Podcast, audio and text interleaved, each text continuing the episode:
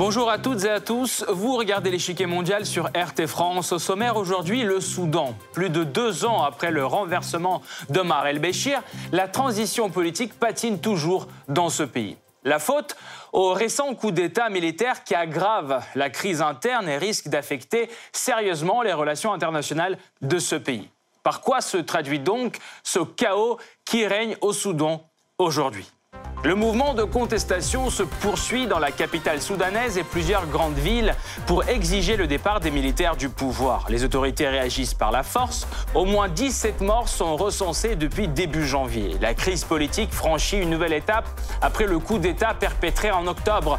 Le Premier ministre civil, Abdallah Hamdok, est arrêté. Les militaires consolident le pouvoir. Cherchant à calmer la rue, ils rétablissent Hamdok à son poste, mais celui-ci démissionne sur fond d'accusations de trahison. Afin de tracer la voie vers la sortie de crise, l'ONU lance un processus de paix et invite tous les acteurs politiques au dialogue. Et pendant ce temps-là, la pression s'accroît sur l'armée. Les États-Unis, le Royaume-Uni et la Norvège condamnent le coup d'État et appellent à cesser les répressions. De son côté, l'armée cherche à renforcer ses liens avec la Turquie et la Russie.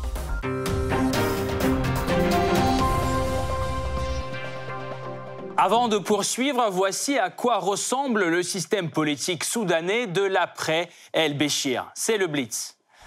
Après le départ d'Omar el-Béchir, resté 30 ans aux commandes du pays, deux camps dominent la scène politique soudanaise, les militaires et les civils. Ces derniers étant représentés par plusieurs organisations telles que l'Association des professionnels soudanais et plusieurs autres forces politiques. Le 17 août 2019, après plusieurs mois de crise, les deux camps s'accordent sur la déclaration constitutionnelle qui doit encadrer les 39 mois de transition à venir deux organes de transition sont mis en place. Un gouvernement avec à sa tête Abdallah Hamdok, Premier ministre, et un Conseil de souveraineté, plus haute autorité de la transition. Sa présidence est confiée dans un premier temps à un militaire, Abdel Fattah al-Bourhan, qui doit céder les commandes à un civil 21 mois après, soit le 17 mai 2021. Cette configuration devait fonctionner jusqu'aux élections générales censées avoir lieu à la fin de la période de transition, soit fin 2022. Or, le 3 octobre 2020, un accord de paix inter-soudanais est signé entre le gouvernement de transition soudanais et les mouvements armés. Selon ces termes, la période de transition de 39 mois repart à zéro. Automatiquement, la remise de la présidence civile dans le Conseil de souveraineté est repoussée vers juillet 2022, alors que les élections générales sont repoussées à début 2024. La phase transitoire vient récemment de prendre un nouveau tournant au Soudan. L'armée arrête le Premier ministre civil et dissout les autorités de transition. Un acte qui déclenche une vague de manifestations dans tout le pays. Le retour du Premier ministre ne calme plus la rue qui exige désormais le départ des militaires du pouvoir. Ceux-ci continuent pourtant à concentrer l'autorité dans leurs mains. Pourront-ils s'accrocher longtemps au pouvoir compte tenu de la pression croissante à l'international? Les États-Unis, le Royaume-Uni et l'Union européenne condamnent le coup d'État et appellent à cesser les violences. Deux alliés régionaux de Khartoum, Riyad et Abu Dhabi semblent suivre le pas en signant une déclaration commune appelant au respect des droits de l'homme. De leur côté, les militaires, eux, renforcent leurs contacts avec Ankara et Moscou. Comment le récent coup d'État a-t-il affecté la situation humanitaire et sécuritaire du pays? Pourquoi le camp pro-civil s'est-il retrouvé divisé? Quelles sont les conséquences que peut entraîner cette crise pour la stabilité régionale? Pour répondre à toutes ces questions, nous rejoignons Michel Rimbaud, ancien ambassadeur de France en Mauritanie, au Soudan et au Zimbabwe. Monsieur Rimbaud, bonjour. Bonjour. Tout d'abord, pourquoi, selon vous, les militaires ont-ils décidé d'organiser un nouveau coup d'État le 25 octobre? En quoi Abdallah Hamdok les gênait-il? Eh bien, écoutez, euh, je crois que, comme vous savez, depuis le, mois d'août de 2019, c'est-à-dire quelques mois après le coup d'État qui a renversé Omar el-Béchir, il y avait, euh, il y a donc eu, un accord qui a été signé, un accord de transition qui prévoyait la composition d'un Conseil de souveraineté nationale. Qui était mixte, d'un côté des militaires, de l'autre côté des civils. 14 membres, 7 militaires, 7 civils. Aucun des deux camps n'est vraiment, aucune des deux parties n'est vraiment homogène. Parmi les militaires, il y a, des représentants d'armée régulière, c'est El Bolhan, le chef d'État, mais c'est lui qui représente l'armée régulière en quelque sorte. Il y a aussi les forces de soutien rapide, c'est le fameux MT, qui est tout puissant, qui est un chef de milice et un service des services de sécurité. Et puis il y a eu des rebelles ralliés par l'accord de Juba en 2020. Ça, c'est les militaires. Chez les civils, c'est pas, c'est pas plus unifié. En, dehors des manifestations de rue, on ne sait pas qui manifeste pourquoi d'ailleurs. Il y a des manifestations non-stop depuis trois ans. Mais il y a évidemment le Front pour la liberté et le changement. C'est un front composite qui comprend des représentants de la société civile, c'est-à-dire des ONG, des associations, etc., soutenus plus ou moins par l'Occident. Et puis d'autre part, il y a des représentants des forces traditionnelles, des partis politiques, ce qu'il en reste, des partis traditionnels, y compris bah, les islamistes. Euh, comment Il ne faut pas oublier que le Soudan, pendant 30 ans sous le règne d'Omar el-Béchir, c'est-à-dire la moitié de l'histoire du Soudan indépendant, il ne faut pas l'oublier, donc c'est un impact fort, ils n'ont pas disparu comme par enchantement. Les islamistes, et donc, euh, les islamistes, c'était le, parti des frères musulmans, en fait, la branche soudanaise des frères musulmans qui a gouverné le Soudan pendant 30 ans. Donc, on retrouve euh, des acteurs extérieurs, finalement, euh, notamment, bah, par exemple, il y a l'Égypte qui soutient le Conseil de souveraineté, El Borhan. Il y a également des, ceux qui soutiennent des, islamistes, qui soutiennent, je crois, probablement, la, qui voudraient bien rétablir en quelque sorte euh, c'est-à-dire c'est la Turquie et le Qatar. Il y a aussi l'Arabie saoudite et les Émirats, hein, des, deux courants de l'islam politique, qui essaient de reprendre la main au Soudan.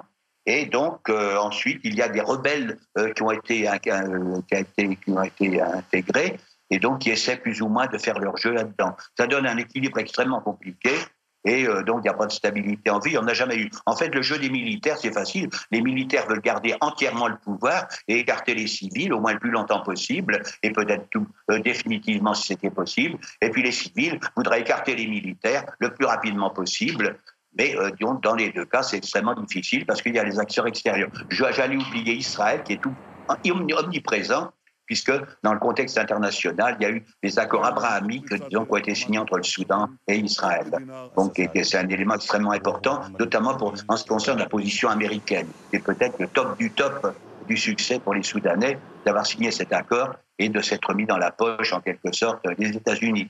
Ils sont pressés de de retirer le Soudan de la liste des pays terroristes après 30 ans de, présence sur cette liste. Vous avez parlé de la stratégie des, des, militaires. Euh, vous avez dit qu'ils veulent garder leur, le pouvoir entre leurs mains le plus longtemps possible. Mais quelle est leur stratégie euh, vraiment à long terme? Vont-ils finalement céder une partie du pouvoir aux civils comme ils le promettent euh, aujourd'hui? Ben écoutez, comme on dit, les promesses n'engagent que ceux qui les écoutent, mais pas ceux qui les font moi, je crois que les, militaires, sincèrement, ils n'ont pas pu faire autrement que de partager le pouvoir avec des civils au sein d'un conseil de souveraineté. Mais comme ce conseil de souveraineté ne marche pas, donc il s'agit ou bien de le, finalement de, ne pas s'occuper de l'autre moitié du conseil de souveraineté, la, partie non militaire, ou bien au contraire de les, de les, déstabiliser, ou bien de remplacer comme ils l'ont fait suite au coup d'État euh, d'octobre dernier. Euh, de remplacer finalement, euh, comme les, civils ont, avaient été éjectés, donc ils ont remplacé euh, il y a eu quatre sur les sept civils, il y, en a eu quatre qui ont été, euh, qui ont été arrêtés, familles hors d'état de, participer au Conseil. Et donc, ces quatre ont été remplacés par des personnalités civiles dites indépendantes, mais euh, M. Hamdok, le chef du gouvernement, le Premier ministre, euh, qui, avait été démis d'abord en octobre suite au coup d'État, puis ensuite remis dans ses fonctions et qui a fini par démissionner le 2 janvier dernier, eh bien, le M. Hamdok, c'était une de ces personnalités indépendantes du monde politique qui ne représentait pas vraiment des, partis politiques traditionnels ni les forces de liberté du changement de la société civile, mais qui étaient des personnalités indépendantes et éminentes. M. Hamdok en était un chantier, en était un échantillon, et on, retrouvait beaucoup de ces gens, disons, au gouvernement soudanais. M. Hamdok, donc exit, n'a pas pu estimer qu'il ne pouvait pas exercer son pouvoir, puisqu'il était sous la, tutelle étroite de Abdel Fattah el-Burhan, euh, qui au fond, euh, qui, qui, qui, veut diriger le pays et qui le dirige de facto et qui fait tout pour le diriger euh, le plus longtemps possible. Monsieur Rimbaud, merci beaucoup. Nous allons poursuivre notre analyse tout de suite, mais nous vous retrouverons à la fin de cette émission pour plus de détails sur ce thème. Merci encore. Le mouvement de contestation populaire ne faiblit pas au Soudan, bien au contraire. Tout au long du mois de janvier, des milliers de manifestants défilent dans la capitale et plusieurs autres grandes villes en exigeant le transfert du pouvoir aux civils. Ils chantent et scandent des slogans contre les militaires, brûlent des pneus et dressent des barricades. La police réagit avec brutalité, grenades lacrymogènes, tirs à balles réelles, coups de bâton. Selon le comité central des médecins soudanais, depuis le début de cette année, au moins 17 personnes sont tuées, portant le bilan total à 71 morts et 2200 blessés depuis fin octobre 2021. Un véritable chaos qui ne cesse de gagner du terrain depuis la tentative déjouée de coup d'État en septembre dernier. Depuis ce putsch organisé selon les autorités par des soutiens du régime d'Omar el-Béchir, les militaires au pouvoir multiplient les attaques contre le gouvernement civil, appelant à sa dissolution. De leur côté, les civils considèrent que l'armée cherche à saboter toute tentative de réforme. Les manifestations rassemblant les partisans des deux côtés gagnent la rue. Le 25 octobre 2021, coup de théâtre, les militaires arrêtent le Premier ministre civil Abdallah Hamdok et plusieurs ministres ainsi que les membres civils du Conseil de souveraineté. Un acte qu'ils justifient par l'inaction du gouvernement face à la crise interne et la nécessité de sauver la transition politique. L'état d'urgence est décrété et les instances de transition sont dissoutes. Le 11 novembre, le chef de l'armée ordonne la formation d'un nouveau conseil souverain de transition qu'il devra lui-même diriger. La libération du Premier ministre Hamdok devient donc l'une des exigences de la contestation populaire.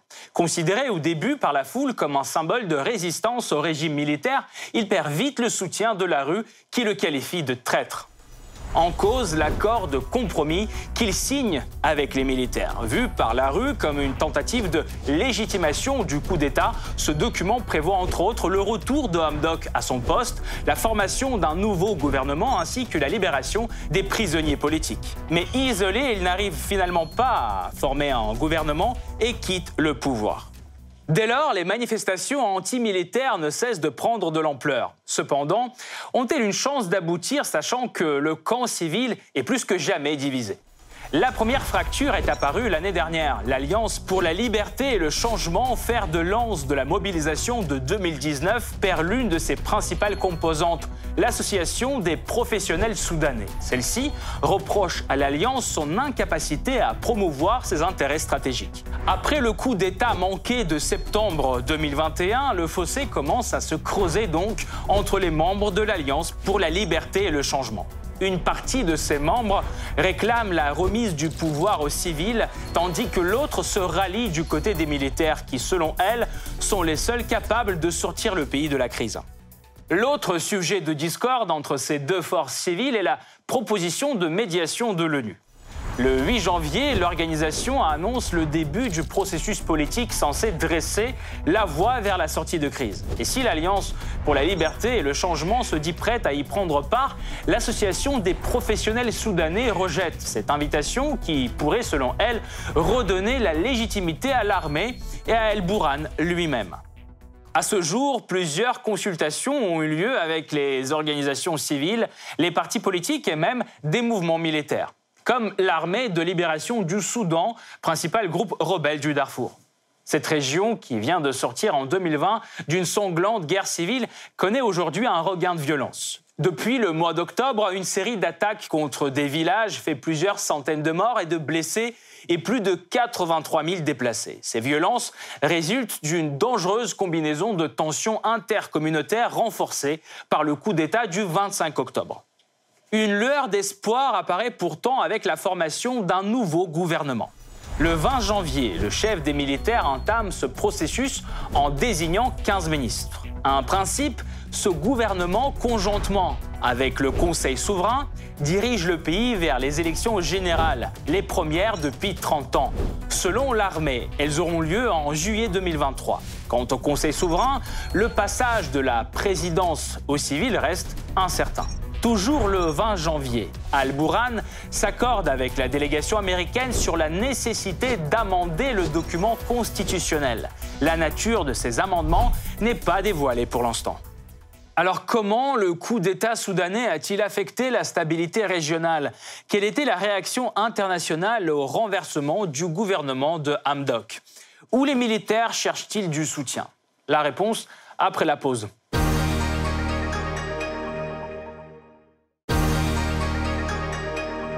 La crise politique ne fait que s'amplifier au Soudan. L'essentiel du pouvoir reste aux mains des militaires. Les manifestations se déversent dans la rue et réclament la transition civile. Tout cela rappelle fortement la période d'après le renversement de Mar el-Béchir, resté 30 ans à la tête du pays. Au moment de l'indépendance du Soudan du Sud en 2011, le Soudan perd le contrôle d'une grande partie de ses champs pétroliers, entraînant une baisse importante de ses recettes. Les mesures d'austérité économique prises par le gouvernement sont suivies de vastes manifestations dans le pays en 2013. De plus, l'armée soudanaise fait face depuis 2011 à des rébellions armées dans les États du Sud Kordofan et du Nil Bleu au sud du pays, sans compter celle du Darfour à l'ouest. Néanmoins, le président Omar el-Béchir, au pouvoir depuis 1989, suite à un coup d'État, est réélu en 2015 avec 95% des voix dans une élection boycottée par l'opposition. Au cours des années suivantes, la situation économique continue de s'aggraver, avec une inflation passant de 30% en 2017 à plus de 60% en 2018. Les pénuries et l'augmentation du prix des produits de base provoquent des manifestations massives dans le pays, violemment réprimées. En janvier 2019, la protestation s'organise avec la création de l'Alliance pour la liberté et le changement, rassemblant plusieurs mouvements d'opposition. Après de nouveaux mouvements de protestation, El Béchir est arrêté et destitué par l'armée le 11 avril 2019. Un conseil militaire de transition tenu par les militaires est mis en place dirigé par le général Abdel Fattah al-Bourhan. Ce dernier annonce une période de transition de deux ans suivie d'élections et l'ouverture de négociations avec l'opposition civile. Pourtant, les désaccords entre les deux camps amènent de nouvelles manifestations réprimées en juin, en juillet, un accord est finalement obtenu grâce à la médiation de l'Union africaine et de l'Éthiopie, donnant lieu à la création d'un conseil de souveraineté partagé entre civils et militaires. Une période de transition de 39 mois est prévue avant des élections générales. Abdallah Hamdok, économiste à la carrière internationale, est nommé au poste de Premier ministre en août, alors que les ministères de la Défense et de l'Intérieur sont réservés aux militaires. Quant au général Al-Bourhan, il est le président du Conseil pour 21 mois. Le nouveau gouvernement entreprend alors des réformes économiques afin de résorber l'énorme dette du pays. Hamdok cherche aussi à limiter les dépenses militaires et des négociations sont menées avec les mouvements de rébellion armée, aboutissant à un accord de paix signé en août 2020. Au plan international, Hamdok cherche à obtenir la levée complète des sanctions américaines. En décembre 2020, le Soudan est retiré par Washington de la liste noire des États soutenant le terrorisme. Cette décision permet au Soudan de bénéficier en juillet 2021 d'une aide du FMI et d'un allègement de sa dette. En contrepartie, de nouvelles mesures d'austérité entraînent une explosion des prix et le mécontentement de la population. Par ailleurs, en août 2021, le gouvernement soudanais annonce sa décision de remettre plusieurs anciens dirigeants, dont l'ancien président Omar el-Béchir, à la Cour pénale internationale. Tous sont accusés de crimes contre l'humanité et crimes de guerre commis au Darfour. Dans ce contexte, une première tentative de putsch militaire attribuée aux partisans d'El-Béchir a lieu le 21 septembre sans succès. Dès lors, civils et militaires au pouvoir apparaissent de plus en plus opposés, chacun des deux camps rejetant sur l'autre la responsabilité de la crise que traverse le pays. Le 25 octobre, un nouveau coup d'État est organisé par l'armée. Le général Al-Bourhan dissout les autorités de transition et décrète l'état d'urgence. Le Premier ministre et les ministres civils sont arrêtés. La recrudescence de la violence et la démission définitive du Premier ministre ne cessent d'inquiéter les acteurs internationaux. Les États-Unis, le Royaume-Uni et la Norvège ainsi que l'UE appellent les militaires soudanais à cesser les répressions et revenir au modèle du gouvernement civil et démocratique. L'action unilatérale de désigner le nouveau Premier ministre et son cabinet saperait leur crédibilité et risquerait de plonger la nation dans le conflit. Pour l'éviter, nous exhortons les parties prenantes à ouvrir immédiatement un dialogue mené par les Soudanais. En l'absence de progrès, nous chercherons à accélérer les efforts visant à tenir responsables ceux qui entravent le processus démocratique. Des appels qui résonnent comme des menaces de sanctions à peine voilées. La pression la plus forte vient des États-Unis. Depuis le mois d'octobre, Washington met en pause l'assistance de 700 millions de dollars déjà accordés au Soudan. En cause, le coup d'État militaire. Pour débloquer cette aide cruciale, les États-Unis exigent la fin des violences et la restauration du gouvernement civil. En effet, depuis la révolution soudanaise de 2019, Washington a réalisé beaucoup de progrès avec l'ancien Premier ministre Hamdok. Celui-ci a consenti à payer 335 millions de dollars pour indemniser les familles des victimes des attentats d'Al-Qaïda contre les ambassades américaines au Kenya et en Tanzanie en 1998. En échange, la Maison-Blanche a retiré le Soudan de la liste des pays qui soutiennent le terrorisme. En plus, le gouvernement soudanais a accepté de reconnaître Israël en échange du soutien américain au Soudan auprès du FMI et de l'aide économique américaine. Plus proche du gouvernement civil que des leaders militaires soudanais, Washington met la pression sur ces derniers. Fin janvier, les États-Unis envoient une délégation diplomatique au Soudan. La secrétaire d'État adjointe pour les affaires africaines, Molefi, et l'envoyé spécial pour la Corne de l'Afrique, David Satterfield, rencontrent le Conseil de transition à Khartoum. Leur message est clair. Pour éviter les sanctions et obtenir les 700 millions de dollars bloqués, les militaires doivent accepter les conditions américaines ouvrir le dialogue pour arriver au consensus national, former un gouvernement civil, amender la constitution de transition et mener des élections libres. Après que l'envoyé spécial Satterfield et moi avons rencontré les leaders militaires du Conseil souverain, ces derniers ont soutenu publiquement le dialogue pour résoudre la crise en cours. Pourtant, leurs actions, telles que la poursuite des violences contre les manifestants, et les arrestations d'activistes civils racontent une histoire différente et auront des conséquences. Pour s'assurer du succès de leur poussée diplomatique, les États-Unis s'engagent auprès des autres pays influents de la région. Ainsi, avant de visiter Khartoum en janvier, les diplomates américains ont fait une escale aux Émirats arabes unis et en Arabie saoudite pour discuter de la crise soudanaise. De fait, Washington aura besoin de leur soutien pour influencer les leaders militaires à Khartoum car Riyad et Abu Dhabi sont parmi les plus proches alliés des dirigeants militaires soudanais. Après la destitution du président El-Béchir en 2019, les Saoudiens et les Émiratis soutiennent les nouvelles autorités militaires en leur accordant une aide de 3 milliards de dollars. Une aide réciproque puisque le Soudan participe toujours à la coalition arabe dans la guerre au Yémen. Pourtant, les deux pays arabes sont aussi préoccupés par leur réputation internationale, surtout aux yeux de la nouvelle administration américaine. Alors, Riyad et Abu Dhabi restent plus prudents lors des récentes perturbations dans le Soudan. Au lieu d'appuyer les militaires, ils rejoignent Washington et ses alliés dans l'appel à restaurer le gouvernement civil. Nous appelons toutes les parties à participer au processus de transition de bonne foi et à restaurer la foi du public dans la transition inévitable vers la démocratie. C'est la meilleure façon d'arriver à la paix et la stabilité, d'assurer la justice et le respect des droits humains et la reprise économique. En manque d'appui, le Conseil souverain du général Al-Bourhan cherche donc à attirer de nouveaux alliés. Pour cela, ses représentants multiplient les rencontres diplomatiques. Mi-janvier, un représentant du Conseil souverain rencontre l'ambassadeur de Turquie. À l'agenda, le renforcement et le développement des liens bilatéraux.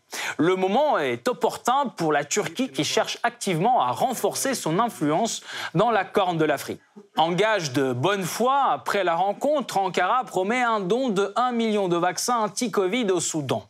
Khartoum approche aussi la Russie. Toujours en janvier, un représentant des militaires soudanais rencontre l'ambassadeur de Russie. Les deux s'accordent sobrement à développer la coopération dans tous les domaines.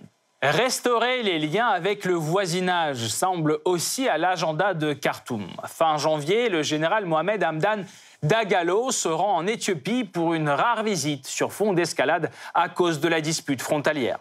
Pourtant, même si cela aide à réduire les tensions, cela suffira-t-il à dissiper les nuages au-dessus des militaires soudanais à l'international? Pour y voir plus clair, nous revenons vers Michel Rimbaud, ancien ambassadeur de France en Mauritanie, au Soudan et au Zimbabwe. Monsieur Rimbaud, si les militaires conservent le pouvoir, devront-ils s'attendre à des répercussions à l'international, par exemple de la part des États-Unis? Ben écoutez, les répercussions internationales, je ne sais pas, moi, en, réalité, il y a deux choses. Certainement que les États-Unis font semblant de faire pression sur le gouvernement, sur les. Tant que c'est des militaires, certainement qu'ils feront pression sur les militaires. Mais les dix militaires, ils ont un énorme atout en main, c'est que ce sont eux qui ont fait la normalisation avec Israël. Comme vous le savez, aussi bien que moi, ils sont mieux que moi, je pense que, euh, c'est le top du top dans, le, dans, l'échelle de, prestige ou de sympathie des États-Unis pour un pays, c'est quand ce pays normalise ses relations avec Israël. Le, Soudan est l'un des quatre pays arabes avec euh, les Émirats arabes unis, avec le Bahreïn, si mes souvenirs sont exacts, le Maroc et le, Soudan, le quatrième État arabe à avoir normalisé, fait un accord dit abrahamique. Euh, c'est-à-dire euh, avec, Israël en janvier 2021, si mes souvenirs sont, si je ne me trompe pas trop. Alors, je pense que ça, c'est un immense atout puisque les Soudanais ont été rétribués immédiatement en étant retirés après 30 ans de liste euh, des pays commanditaires du terrorisme, ont été retirés de la liste et que les États-Unis ont prétendu reprendre leur coopération. Les États-Unis, donc, ont déjà menacé, suite à toutes ces manifestations qui font mauvais effet, parce qu'il faut maintenir les apparences, les États-Unis doivent soutenir la société civile. Les ONG, eh bien, c'est les États-Unis, en gros, l'appareil de production industrielle de la démocratie. Et donc, finalement, je pense que les États-Unis sont tiraillés entre deux, deux, deux, faits, entre soutenir les manifestants et puis soutenir le gouvernement au pouvoir qui a si bien normalisé avec Israël. Quelle est la stratégie, alors, euh, dans ce cas-là, des militaires soudanais à l'international, en général? Ben, Je pense que c'est de disons, de, trouver suffisamment de sympathie justement euh, dans des, par des, techniques diverses pour ne pas, euh, disons, qu'il y ait trop de pression internationale pour établir la démocratie. Vous savez, la démocratie, finalement, c'est une notion très très relative, notamment la notion qu'on a à l'Occident. Alors, bon, euh, disons, mais les militaires, effectivement, ça ne fait pas très bien dans le tableau. Mais le, président Abdel Fattah al-Burhan, qui est un général, a quand même un soutien de poids, je pense, dans la région. Il peut, il peut compter, à mon avis, sur le soutien égyptien. Vous pensez que les militaires euh, pourront éviter un blocus diplomatique? Oh, ben, éviter un blocus, je ne sais pas. Il y aura des pressions certainement, mais des pressions, je pense, gentilles. Moi, je ne crois pas à un retour du blocus tel qu'il était, parce qu'encore une fois, il y a la normalisation avec Israël. Ça, c'est le meilleur des parapluies. Parce que je me souviens, si vous me permettez cette remarque, euh, quand, j'étais ambassadeur au Soudan, je me rappelle, j'avais un ministre que j'avais pas mal de relations avec les, euh, parmi les membres du gouvernement, de la société politique en général, d'opposition, etc. Et donc, je me rappelle qu'un ministre dont je tairai le nom euh, m'avait dit un jour, vous savez, monsieur l'ambassadeur, on, on, sait très bien ce qu'on devrait faire. Les États-Unis nous harcèlent de tous les côtés et ce sont vraiment nos ennemis. on sait très bien ce qu'on devrait faire pour avoir la paix immédiatement et sans délai d'ouvrir des relations diplomatiques avec Israël, de normaliser, qu'on ouvre une ambassade à Tel Aviv, ou voilà, à Jérusalem, ce qui sera encore mieux euh, pour les Américains, et puis euh, de laisser Israël ouvrir une ambassade à Khartoum. Mais nous ne le ferons pas, avait-il dit, parce que ça, au temps de El-Béchir, c'était complètement exclu. Merci beaucoup, euh, Monsieur Rimbaud. Je rappelle, Michel Rimbaud, ancien ambassadeur de France en Mauritanie, au Soudan et au Zimbabwe, était aujourd'hui avec nous. Merci encore pour cet éclairage. Cette partie-là n'est pas encore terminée. La semaine prochaine, une nouvelle partie vous attend avec d'autres pions sur l'échiquier mondial. À bientôt sur RT France.